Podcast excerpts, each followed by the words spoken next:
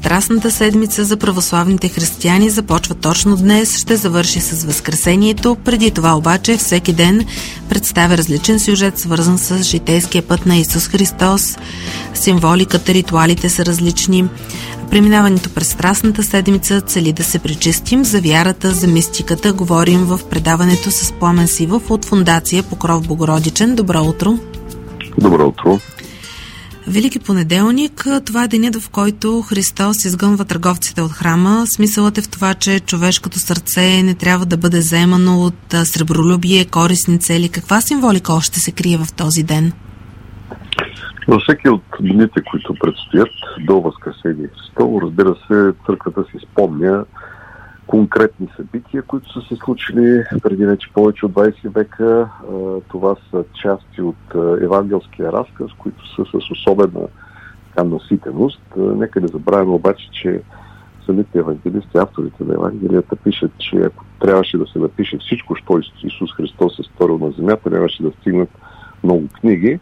Така че това са наистина а, ключовите моменти, които касаят не само нещата, които той е направил, но и много неща, от кои, нещата, от които е казал. А, в случая с Велики понеделник а, имаме, разбира се, тази класическа история с а, изгонването на търговците от храма, а, като богочовек, т.е. изцяло Бог и изцяло човек, на Христос не му е било безразлично в какво се е превърнал Божия дом. А, и това търгашество, което се е въртяло около и в храма, те са продавали най-различни, например, птици, които са използвали за жертвопреношения и така нататък. Всичко това е било съпътствано с брява, с а, натвиквания а, в около храмовото пространство и вътре в него. А, всичко това а, така, кулминира в момента, в който Христос, поемайки върху себе си вече чисто а, отговорност и, как да го кажем, а, от ролята си вече и на богочовек, който би могъл, който има правото да го направи, а, ги изгонва с бичове от, от храма. А, с думите Моят дом трябва да бъде място за молитва, вие ги превърнахте в свърталище на разбойници, на мошенници. Това е едно непрекъснато напомнене за нашето стоене в храма, независимо в кой век се намираме, включително и каква религия изповядваме, защото това са думи, които биха могли да бъдат отнесени не само към християните. Разбира се, ние като християни така, имаме най-много основания да, да, да мислим по тези неща, но във всяка една религия отношението към външната религиозност, отношението към смесването на човешки слабости и пренасенето им в най-сакралните части на, на, на храма, в света свети, в преносен в буквален смисъл, това е една тема, която винаги стои. А, така че, да, тази, този понеделник църквата ни напомня тази история, призваваме да отворим сърцата си, разбира се, за милосърдие, а, да си възстановим причините, поради които ние сме в храма, а, а не да се вторачваме в външните, например, ритуални жестове, като парането на свещи, а, всякакви суеверия, които има, за съжаление, образки в нашата църковна практика, които нямат нищо общо с учението на църквата, не говоря за свещите, за други неща. И да не забравяме, че в крайна сметка това ние наричаме не случайно Дом Божий. Не в буквалния смисъл, разбира се, защото той Бог не обитава по този начин храма, както ние обитаваме нашите къщи.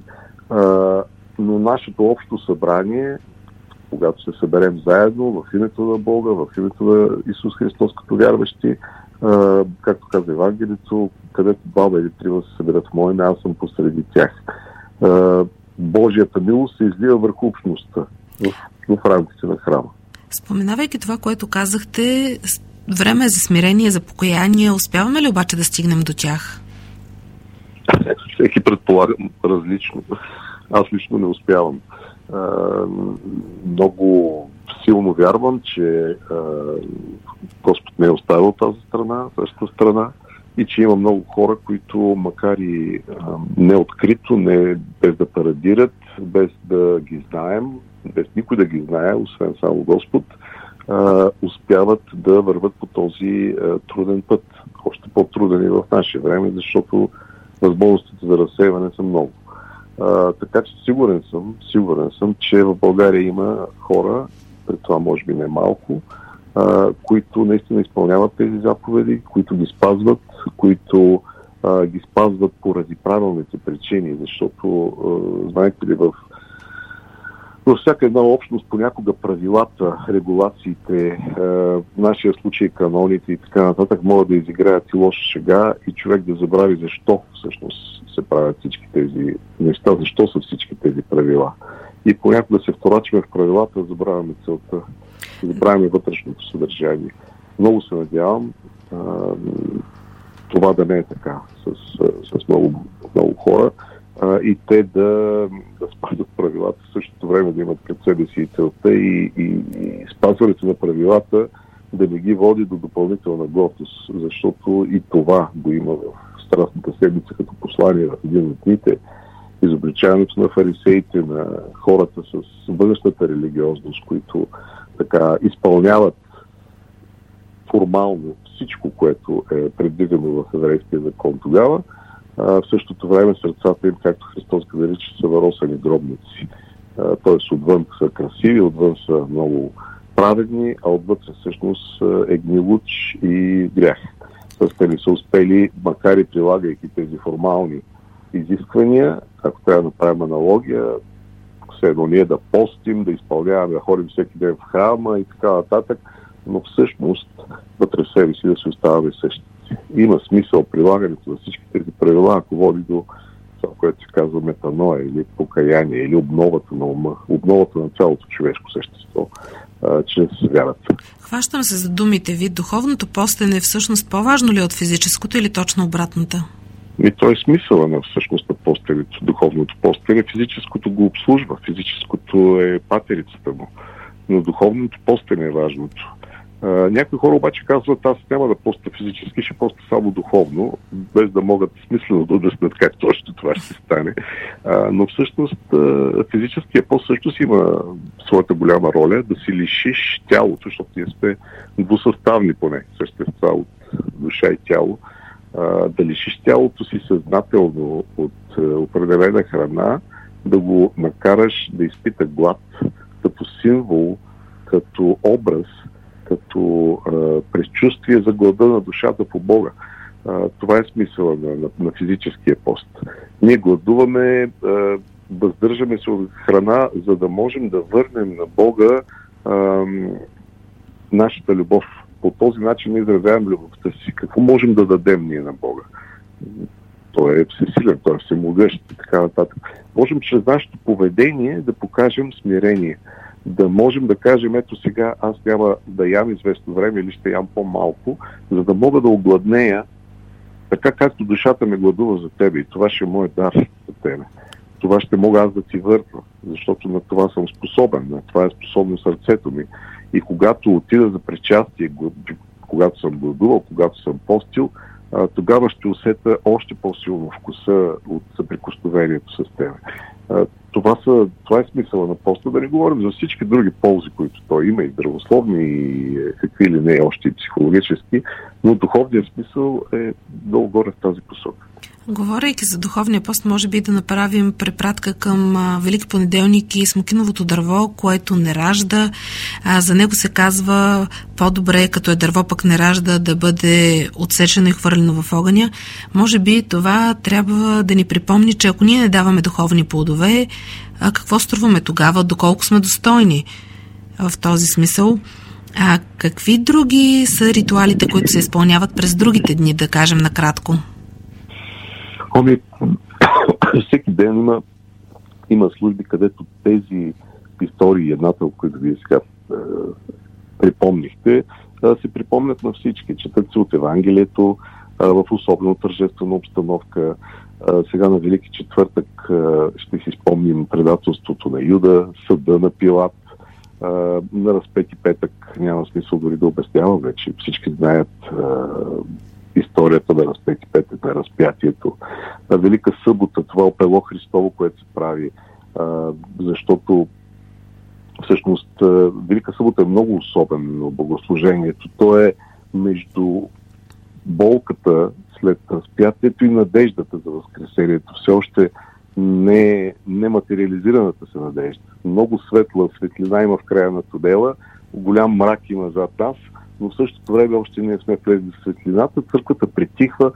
Динамиката на, динамиката на богослужението на църквата е нещо, което човек разкрива за себе си, ако ги посещава. Това няма как да се разкаже. Отидете във вашата местна църква, отидете при свещеника си, ако искате се поинтересувайте или прочетете предварително.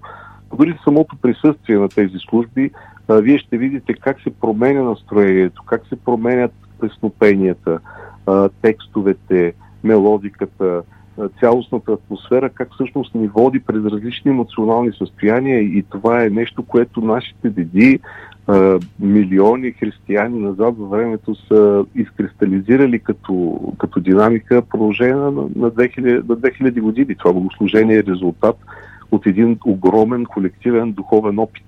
Той не е случайен, той не е написан просто така.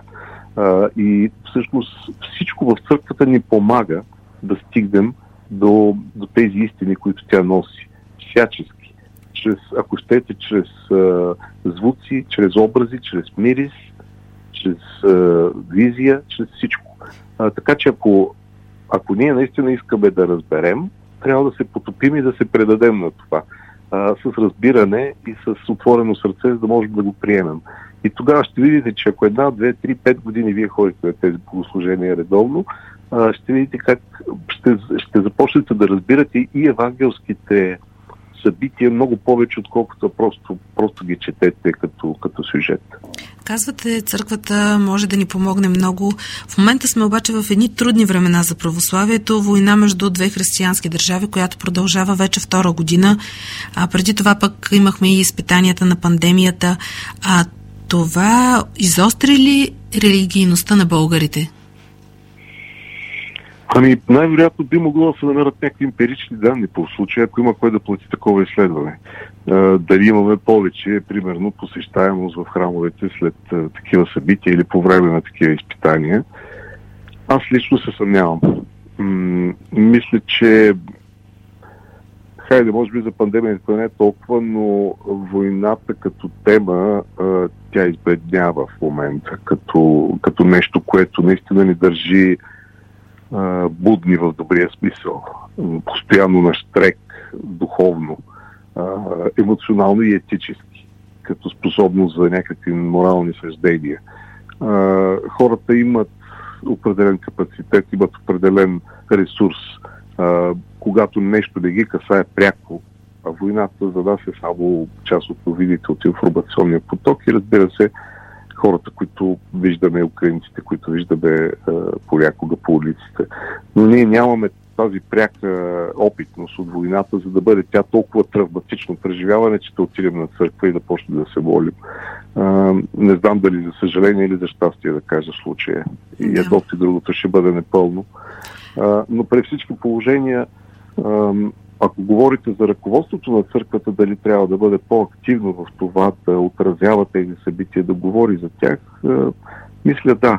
Мисля, мисля че би трябвало поне да призовава да призовават църковните водачи, независимо дали става про за енорийския свещеник или за патриарха, да призовават към това да не забравяме съвестта си и нейната функция.